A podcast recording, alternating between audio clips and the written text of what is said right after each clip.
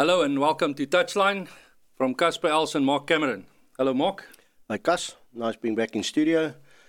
As I normally say, it's always a, a nice uh, episode and looking forward to, to certain people joining us in studio. But tonight, uh, more, more so, as it's a non rugby person joining us, and it's going to be awesome chatting tonight, that's for sure. Yeah, definitely a star in South Africa in my eyes, and um, a non rugby player at the moment, although he played some decent rugby as a, as a youngster. We're welcoming Jason van Rooyen, uh, South African Olympian, um, went to the Olympics in and participated in shot put. Um, Jason, you came ninth in the in the shot put, uh, missing missing the qualification by a couple of centimeters. Firstly, uh, thank you for having me. It's, uh, it's an honor uh, to be part of your show tonight. Getting a little bit of a spotlight. Um, yeah, I came ninth. Uh, the preparation wasn't as good as we were hoping for, but under the conditions uh, that was Tokyo, the severe heats and dehydration you face every day, I think ninth wasn't too bad. I mean, I had to dig deep but ninth was the best for though. So.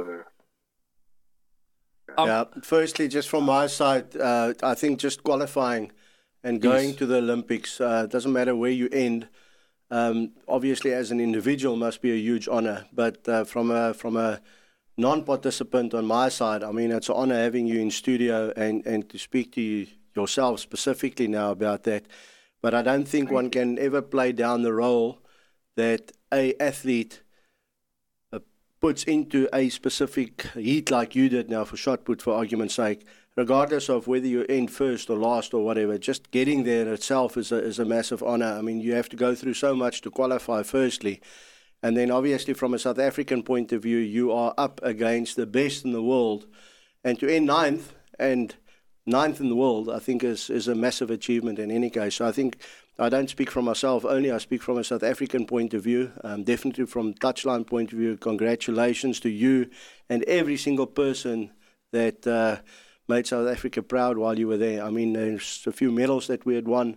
Um, it's always a, a honor watching you guys, and definitely don't don't uh, put yourself down. I think it's a massive achievement. Thank you so much.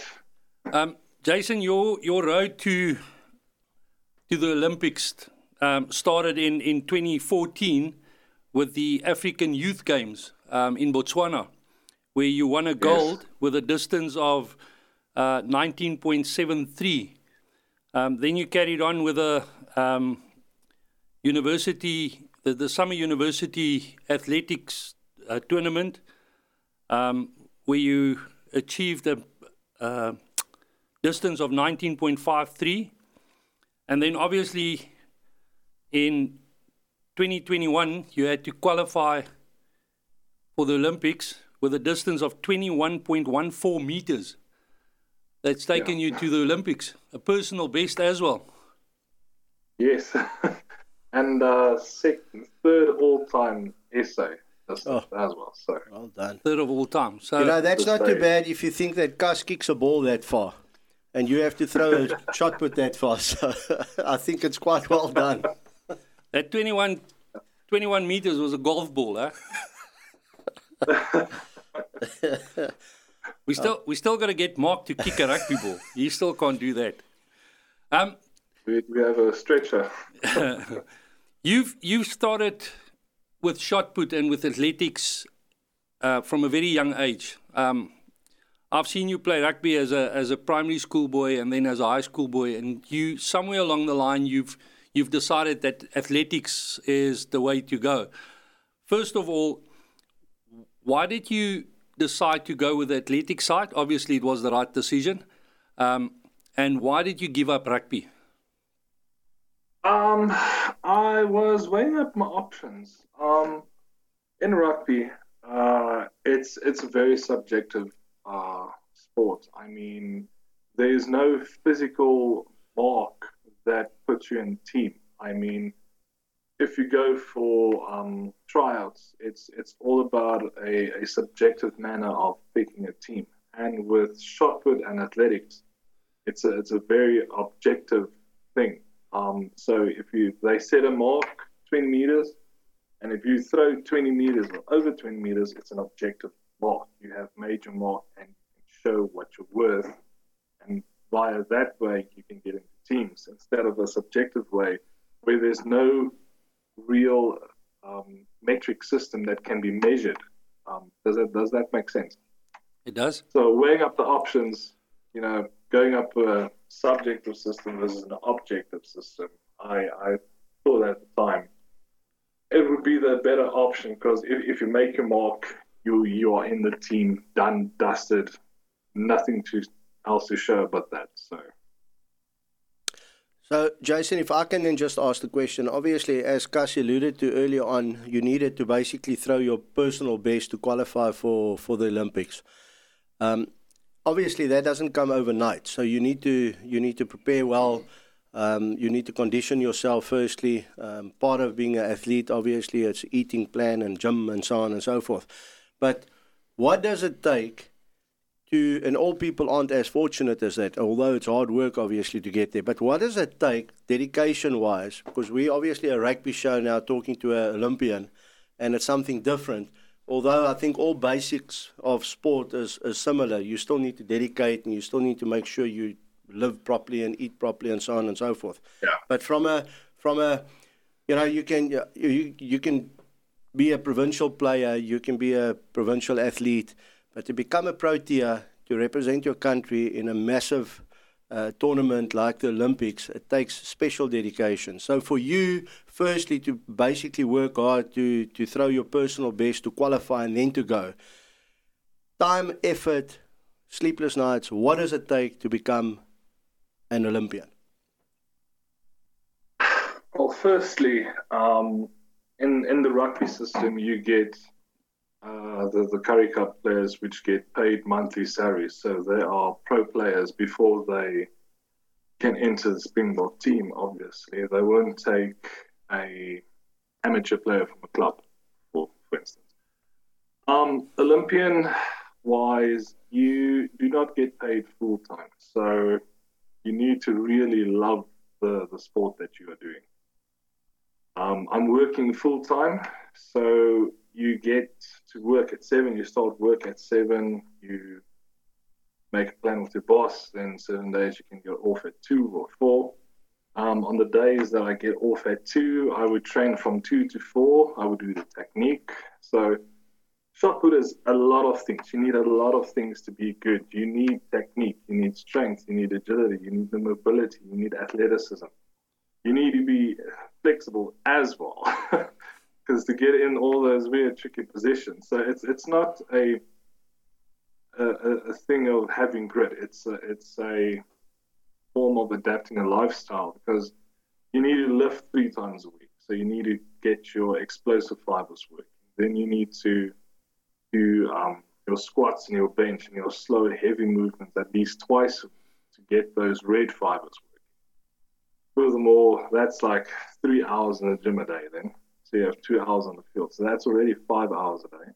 Then you have an hour stretch session, another hour um, technique session where you do drills. So that's already seven hours of your day not getting paid for what you do. Um, yeah, it takes real uh, passion for the sport, I may say so.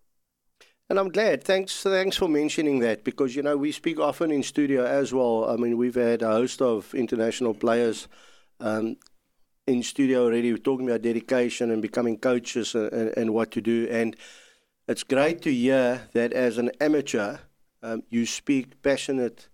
Yes passionately about what you do and the dedication because if you're telling me between five and seven to eight hours a day um, and you go club rugby and, and, and club players want to become provincial players, there's no ways that they would be able to put in five to seven hours a day just in doing what they're doing.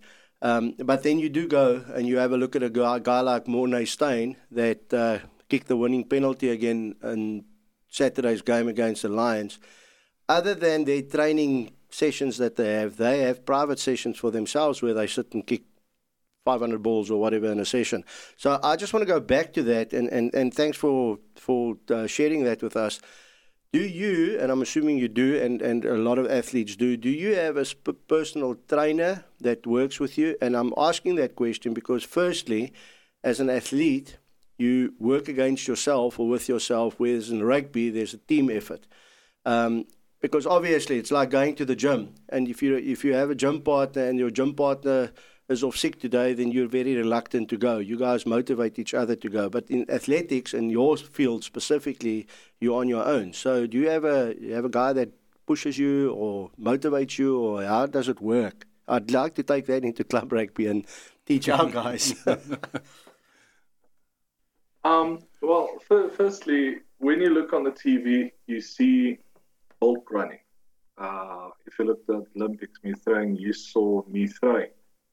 But what you don't see is the whole behind the scenes team effort. I mean, of my personal trainer that does my program. Uh, in this type of sports, which is a strength sport, programming is everything. It's not like um, a, a, team sport where it's it's the team and you play a certain amount of games and then you get good and then you hold hold uh, that level of playing in our sport, you have a three month window where your body peaks. So think of it as revving a car into the red. You can only rev a car for that long into the red until it starts breaking. So what our programming does, it allows our body to peak for three months and then we can push for that three months, but you have to back off eventually.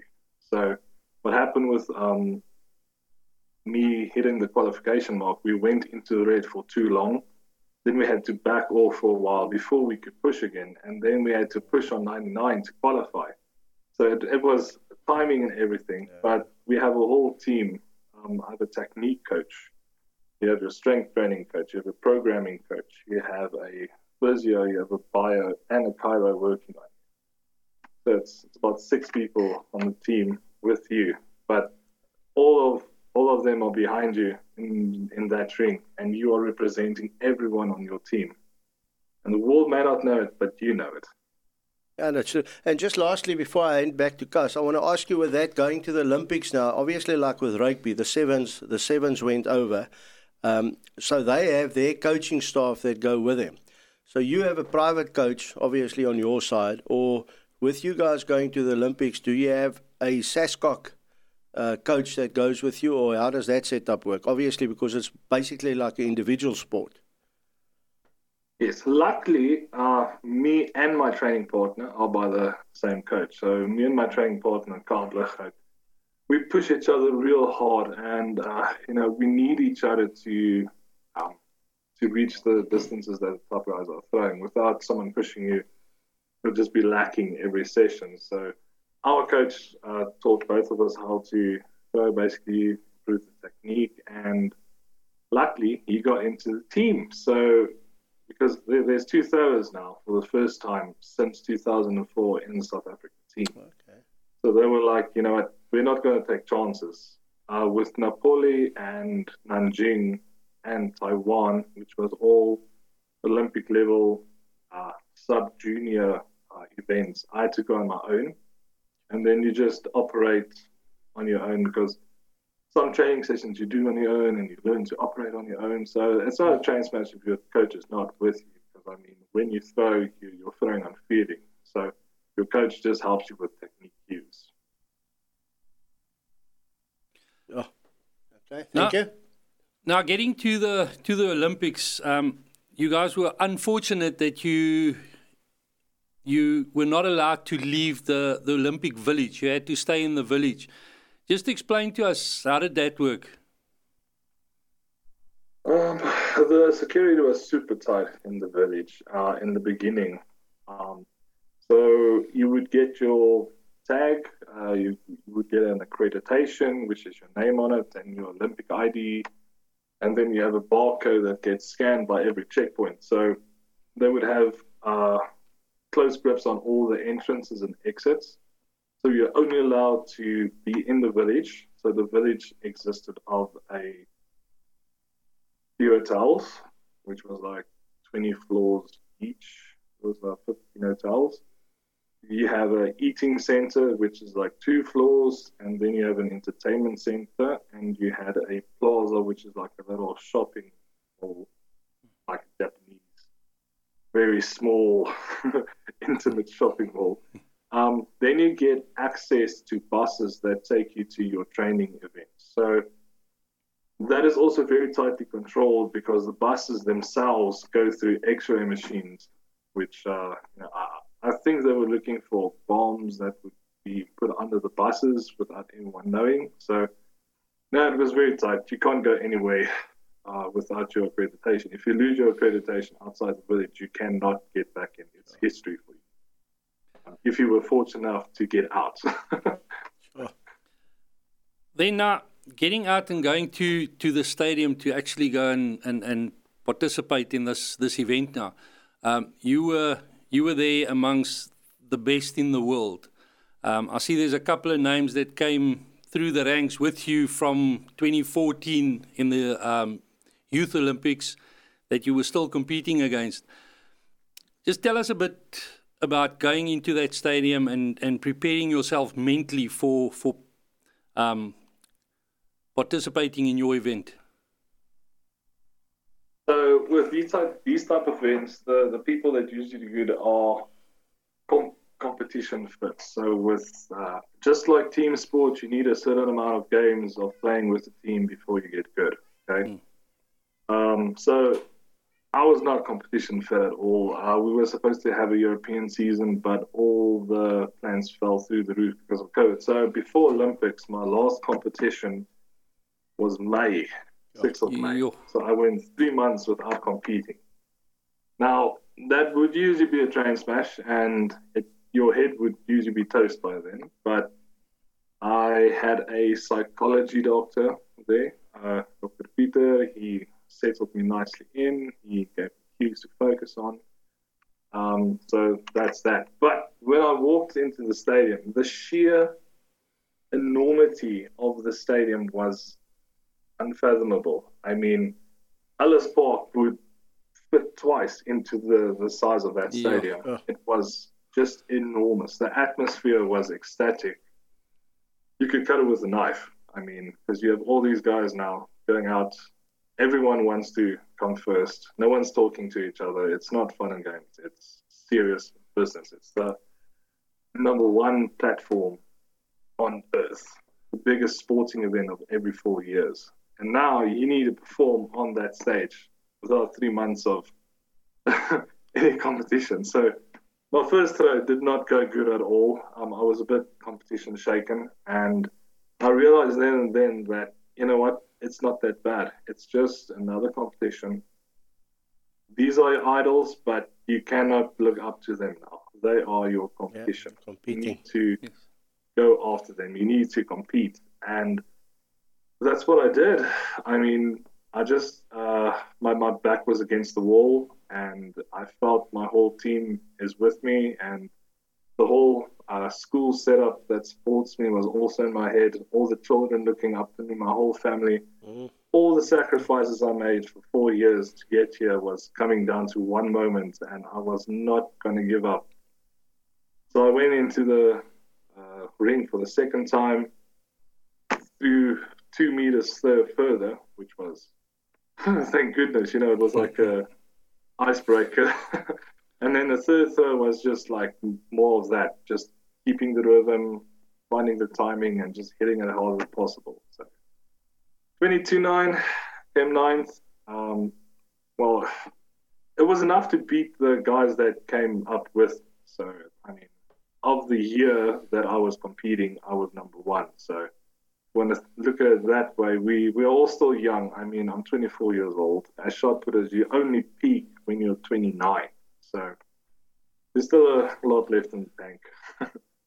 No, so, no, I, I, agree. If you t- if you take that as a lesson learned, yes. um, you know, next time next time you go to the Olympics or wherever else you compete, you'll go back in the memory bank and and bring all the positive from what you learned now. It's probably you would have probably have learned more now at the Olympics than you've ever learned before. Um, but that you will put into practice, and that can only stand you in good stead. So it's a it's a good thing in the memory bank that you can actually bring to the fore.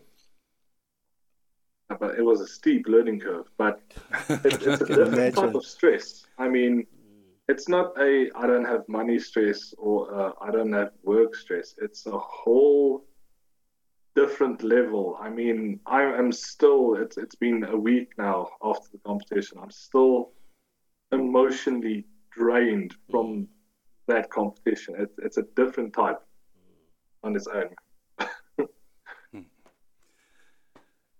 Jason, thank you for that. Um, if we can move on and chat a bit of a bit of rugby. Can we, I just ask you oh, one question? You see what I said? you see what I said off air? If I can get two words, no? You see? I, I have to do this for the listeners because I think I think it's just fair.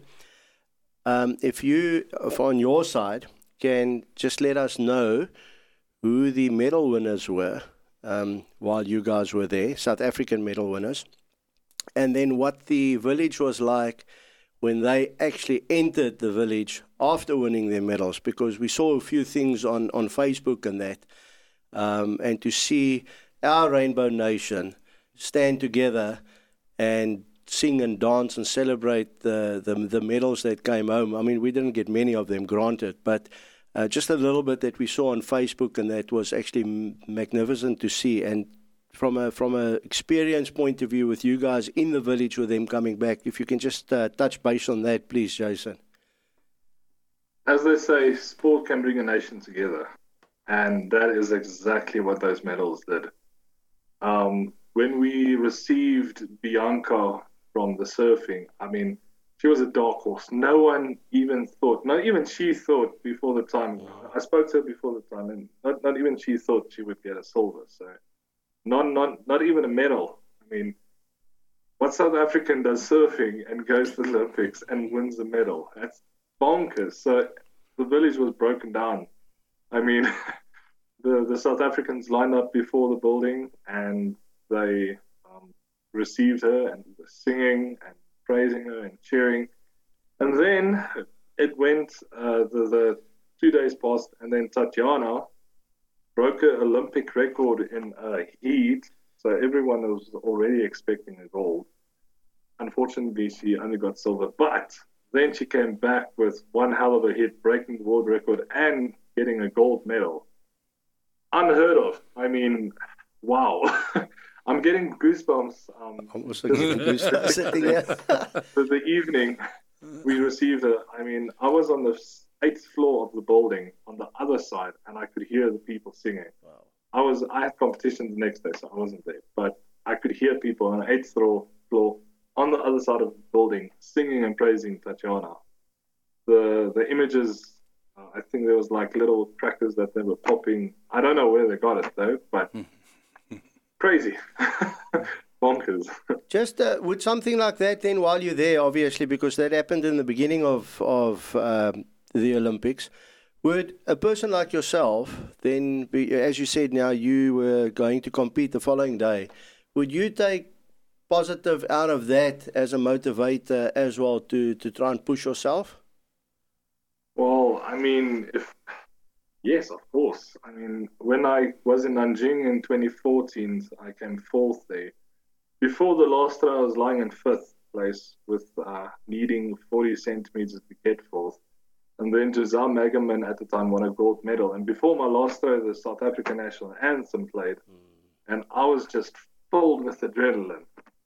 So, I mean, it, it's about equal to that. Yeah. Those, those, right. those, those small things that make the big differences. Yeah, 100%. No, exactly. It was a bit difficult to sleep though because I could chew through my bed with so much adrenaline I had. But nothing wrong with that. no, the bed was cardboard.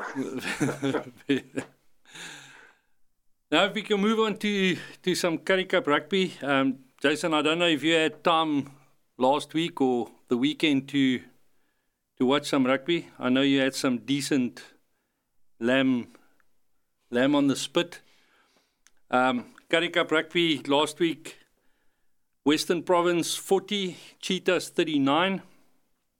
Sharks 35, Bulls 28, Griquas 42, Lions 45, and then the Bulls 56, Griquas 33. and the Puma Sharks game cancelled. Mark, if I can ask your thoughts first.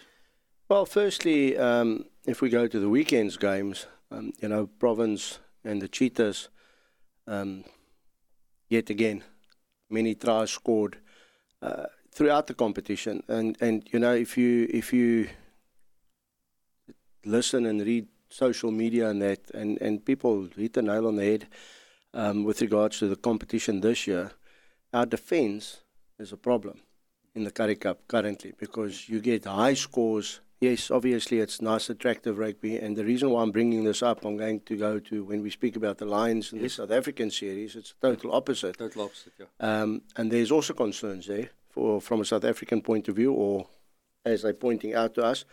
Um, but I mean, part of it is nice because we haven't had rugby in such a long time. Um, Province, you know, if you look at them in the Cheetahs, um, high scoring games, Sharks and, and, and the Bulls. Um, I don't think I don't think uh, many pundits would have thought yes. that the Sharks would Definitely. beat the Bulls convincingly like that. Yes. And then uh, obviously the Lions and and and was drawing, you know. So I think it's it's it's nice for the eye, but not good for the game, if it makes sense from that point of view. Um, and obviously now with uh, with the Sharks and the um, Pumas game Pumas. cancelled on the week, and yes. the Bulls doing so well against Griquas, which was also a surprise in the score. Yes. Um, that's now put the Bulls back at the top, and I think the yes. Sharks are four or five points below them again. And that is the sad part um, about this year's Currie Cup is the amount of COVID cases COVID and cases. the games need to be stopped and then drawn. And then in the past, obviously, because we can now, because we cancelled that game, we didn't get any points out of it.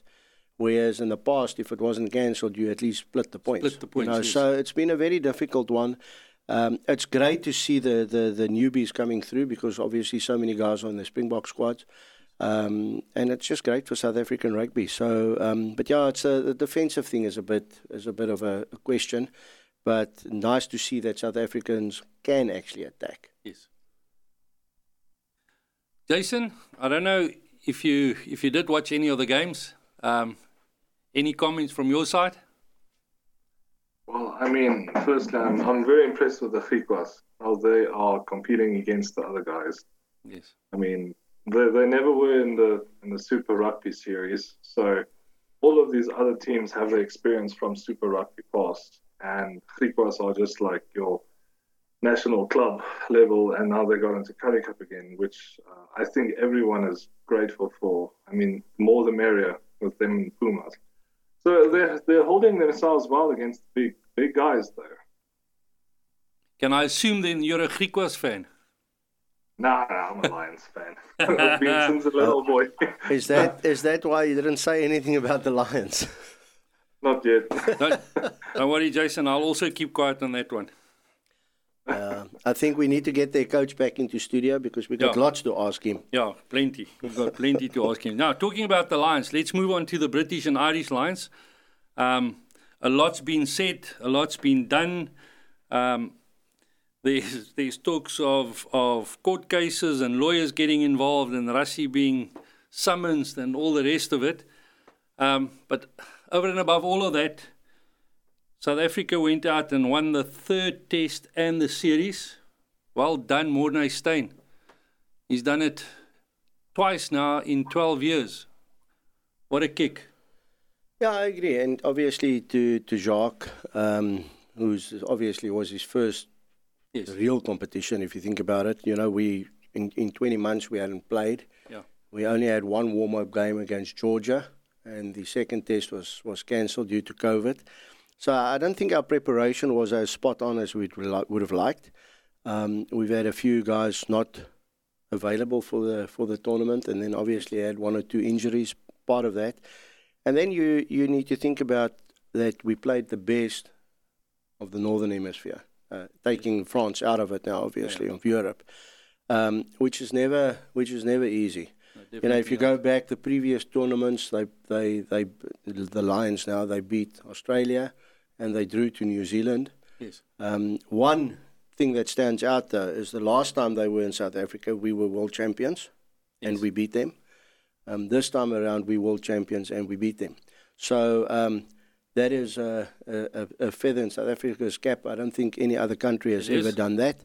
Um, and well done to Jacques in his. I think there was a, quite a bit of pressure on him. Obviously, Rassie obviously played a played a massive role in that. Um, but I just think the way we conducted ourselves, um, you know, the World Cup did the country the world of good, and uh, like New Zealand, South Africa know how to win. They know yes. they can back themselves up. They can. And we've got a few youngsters coming through. We've got a few seasoned campaigners there.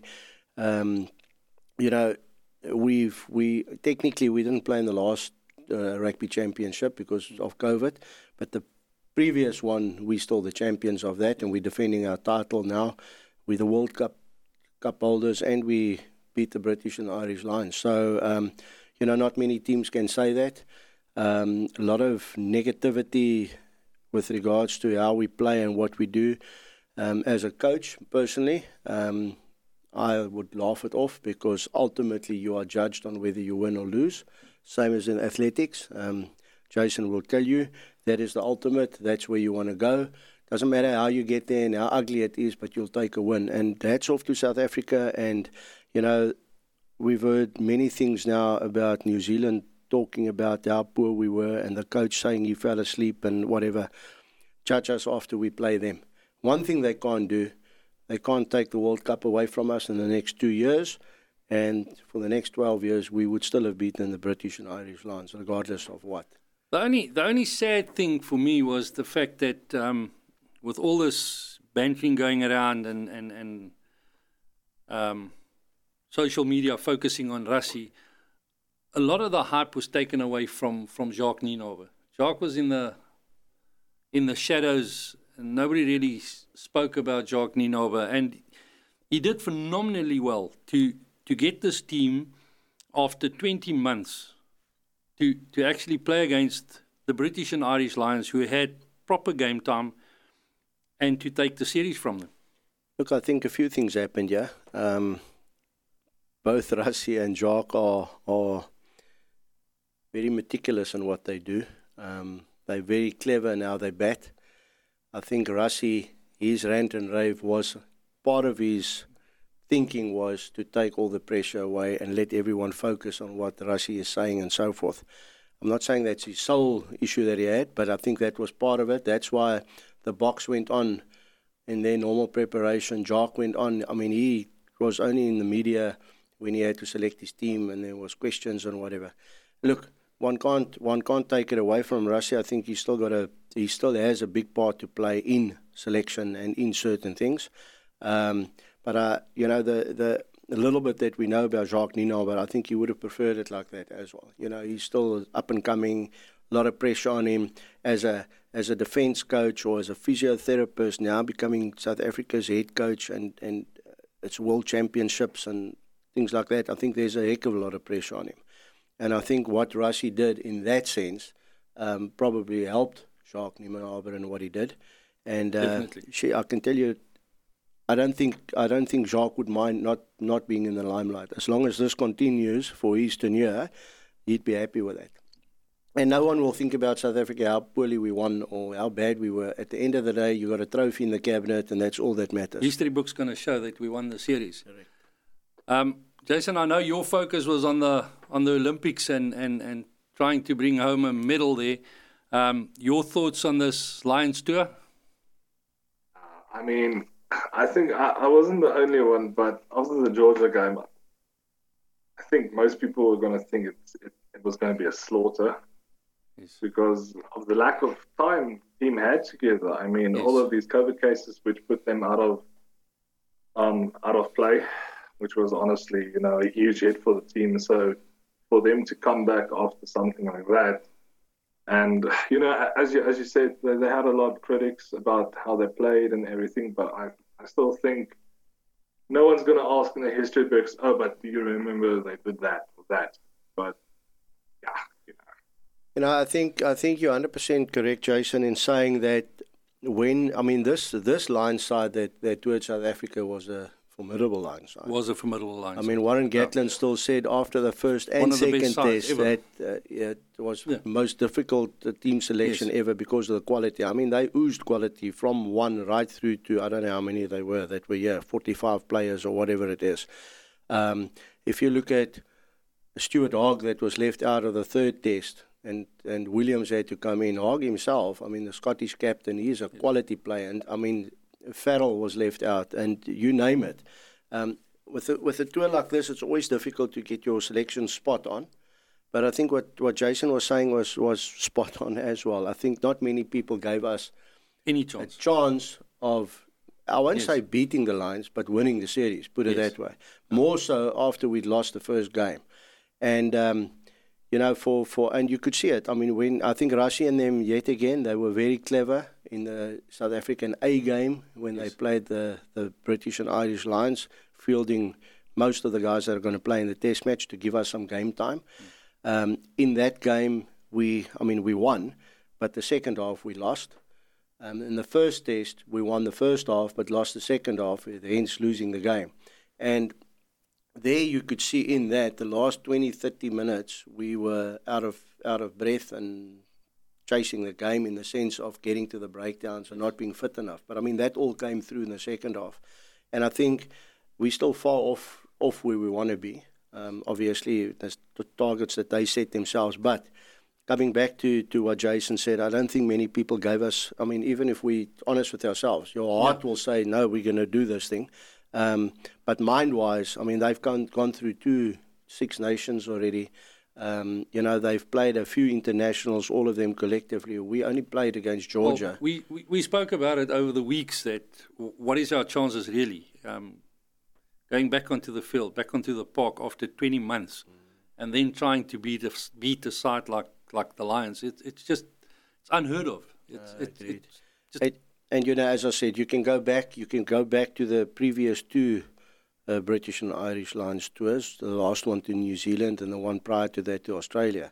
There was no COVID. Yes. Everyone played. You went through yes. a season and played. Hmm. Um, and as I said, the British and Irish Lions beat the Wallabies, and they drew to New Zealand in New Zealand. You know, so for us, not to play for 20 months and to do this, I think it's bigger than obviously the guys out of South Africa will still frown on it.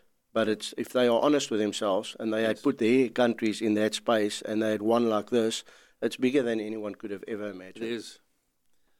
No, don't, don't you guys think they underestimated us completely? Yeah, probably did. did. You're 100% correct. And, I mean, and if, if you looked at the media, they, the vibe they were giving off was just like, we're going to kill the South Africans. We are yes. ready for them. They must come and meanwhile, we were quiet. We didn't say much. Yeah, no, I agree. I, I, I, think what also counted against them was the build up to the test matches. Yes. Because um, they played all our super super franchises and yes. they put 50 past each and every one of them. Yeah. And then the only stumbling block was against SAA, yeah. uh, which was a close game.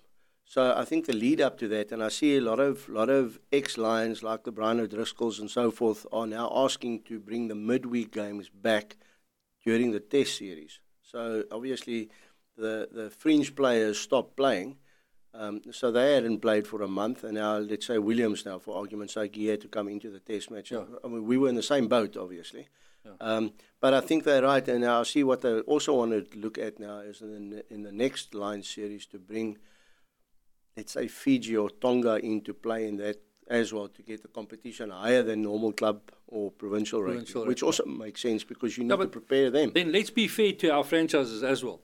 Um, each franchise had one opportunity to play against them, and I don't think our guys were were, were, were mentally up to that challenge. If you look at if you look at the Sharks that had a second go at them, up until the red card, the Sharks actually gave them a run for their money. Correct. The Sharks, if it wasn't for the red card, I still believe that the Sharks would have given them a decent run for their money.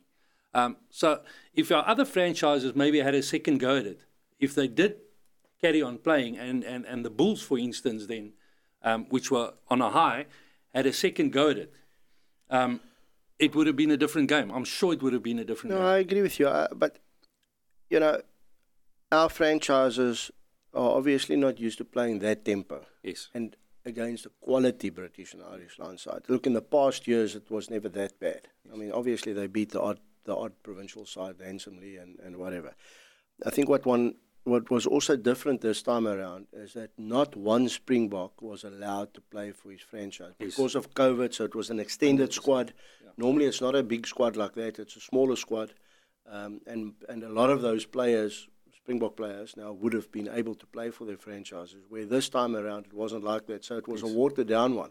Uh, what it what it did do for South African rugby though is the youngsters that came through had a taste of international rugby and playing against the big guns. Um, and that can only stand South African rugby in good stead. I say this with respect to the Lions, not worried about them. That's what happens in South Africa. So for us, for our franchises, was a learning curve. Obviously, for the Lions, it was a bit of a bitter pill because they were undercooked going into the test matches for the simple reason that they were not really tested from the beginning. Yes, 100%. Now, the question is the upcoming tests. This Saturday is uh, the Springboks are playing Argentina, and then the following weekend we're playing Argentina again.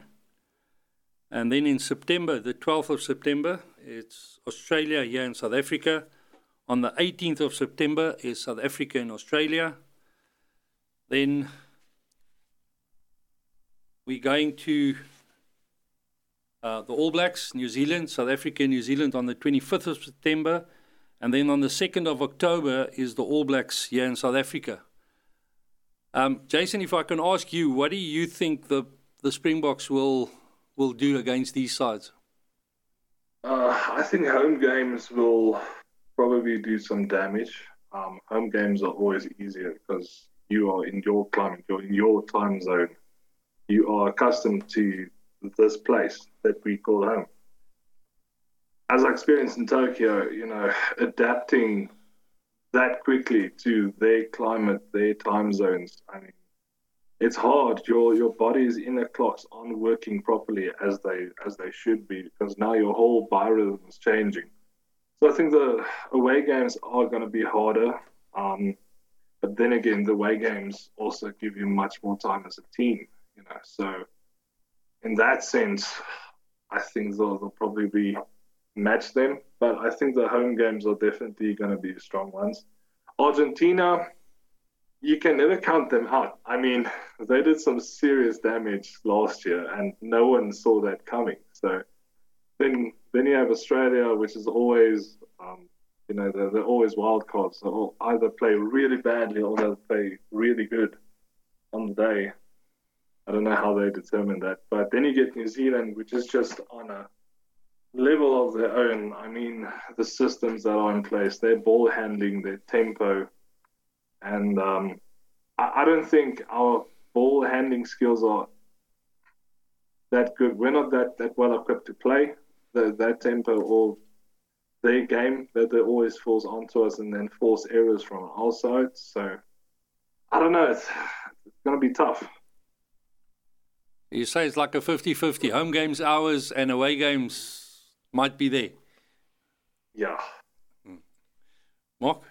Well, firstly, um, just to go one step back quickly, uh, the Bledisloe Cup started last weekend as well Okay. between New Zealand and Australia, and obviously um, New Zealand or Australia haven't beaten or taken the cup in 19 years if they don't take it this year. So, and I'm bringing that in because part of the uh, championship is the Bledisloe Cup, and New Zealand and Australia are playing this weekend again.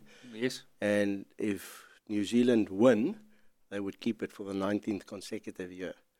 So the Aussies have got all to play for in that specific comp, um, although it's part of the, the, the Rugby Championship now. So uh, just to come back to South Africa, in South Africa, the, the, the sad part here is we're playing Argentina on home soil in the next two weeks. Yes. Um, and I say the sad part because, as Jason was saying, when you go out of your country, it's a different kettle of fish. Um, it's going to be a tough competition for South Africa because we're going to be away for six weeks or whatever it is, playing New Zealand and Australia twice in their country away, um, whereas obviously Argentina, yeah. Um, I also think that this Saturday, Um, it's going to be a tough game for us. Jacques Nienaber has basically thrown all new players into into the, the test match. Um, I think there's only three guys in yes. the test side that, that played the last test against the Lions. Um, obviously, Siya Kolisi is one of them, so he'll be leading. Um, so that's going to be a tough test for for the Springboks. It would be great from a depth point of view. We did that. We did that when we went to the World Cup, where we had two squads playing, and we played against Argentina. So it's not impossible. Um, I think if we can pull it off, then uh, obviously we'd be on the right track. Um, I just think that, that you know these are two must-win games that we have to win before we go away, and obviously we have a rotation policy that, that they promise that they stick to, and they give everyone an opportunity to play. What is good though is that the guys that haven't been playing would be hungry now to play and to put up their hands to say, "Coach, I'm available for selection against the bigger guys." Um, I agree with uh, Jason as well that we mustn't underestimate them, and I don't think we will. Um, I think we have set our standards to a specific level. We know where we want to go Definitely. to. We know how to get there. As I said, we know how to win, um, and it's going to be tough. So, so we need these two. Uh, if we if we slip up against one of those, or in one of those two games, it's going to be a tough comp for us to compete. And the ultimate channel, and I say this with respect to Australia, is New Zealand in New Zealand. We'll have to make it work. We're going to have to. Well, time will tell. Yeah, no, definitely, and it's time exciting. I mean, we haven't been part of that, you know, and there's so many critics against us now. So, um, you know, if we if we can, even if we win one, lose one, although we don't want to go that route, but even if we win one, lose one against both New Zealand and Australia, in New Zealand and Australia, it's not even at home, we would have um, nullified all the negativity thrown at South Africa at the moment. So we have to beat them at least once um, yeah. you know, both New Zealand and Australia. So it's actually it's actually great. So looking forward to it, and may the Boks continue their rise. May they continue. Then to touch on KwaZulu Natal Club Rugby, we've been given the, the green light, as we said, to to continue, and the league starting this weekend. Um, two Premier League games. Your thoughts, Mark? Well, firstly, it's it's always nice to be back. Um, I think there's a lot of hesitant bodies out there that first want to see what's going on because of COVID, and unfortunately, in KZN, um, yes. our figures are rising by the day, and I think we we the leading province currently in, in South Africa, which is a concern. Um, as we saw with the Sharks, that they had to withdraw in their game on the on the Wednesday. Um, but the general feel out there, I think, is, is excitement. We want to go back, and we owe it to our to our followers and to our sponsors and, and to everyone that's been backing us. Um, this weekend, we see College Rovers play Varsity College. Um, yes. And then obviously, we see Richards Bay come down to, to Durban to play uh, Durban Collegians. Yes. So, um, you know, if if Richards Bay arrive the way they can play when they are at home, um, I think it would be a it, it would be a good a good competition between the two. Yeah.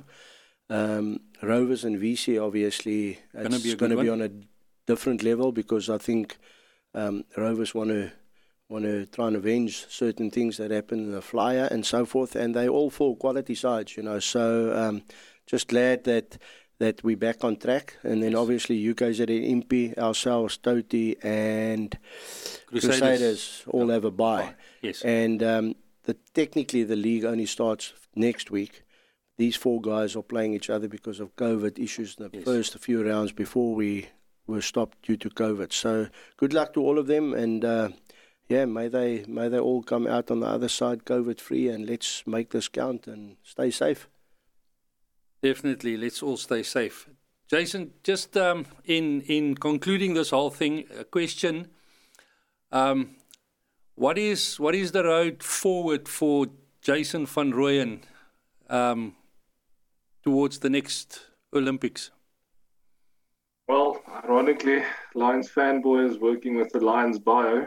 So, um, so I went to the Lions bio this afternoon. So, after a two, three year push in the gym, uh, you make sacrifices on your body, putting your body through hell. And of course, in a right hand dominated sport, there are a lot of imbalances that form in the body. So, muscles are pulling on muscles that they should not pulling on. So firstly, we need to get the the body back into balance. So that is what I'll be doing for the rest of this year, and then we'll be preparing, begin preparation shortly for the Commonwealth Games next year.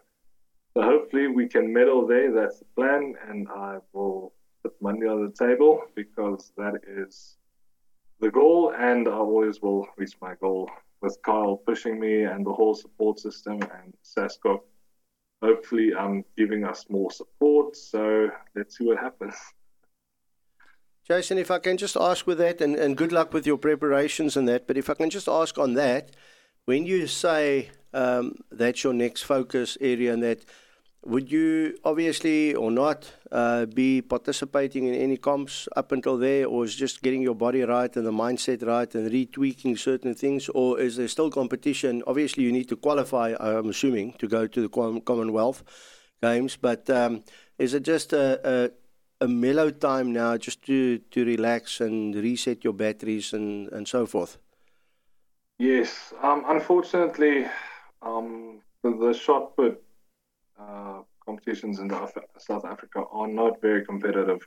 It's basically me and Carl every competition, and that is not very healthy for the sport, nor is it healthy for us. We get very complacent with uh, each other and competitions because you know you need you need to feel pressure. You need to be able to cope with pressure. So up until January, we'll just go mellow. We'll uh, we'll recharge the batteries. But as soon as we can go to Europe, we'll be going to Europe to go and compete against the world's best. That will probably happen in March. The Commonwealth Games, I think, will be August, July, probably. So we'll have three months in Europe this time. I mean, this year was a steep learning curve. So next year we can apply a lot of things um, that we learned this year, uh, such as to plan earlier and actually get into Europe this time. So, and with a coach and some phenomenal support. So, we'll hopefully be very well prepared for Commonwealth, better than we were prepared for Olympics.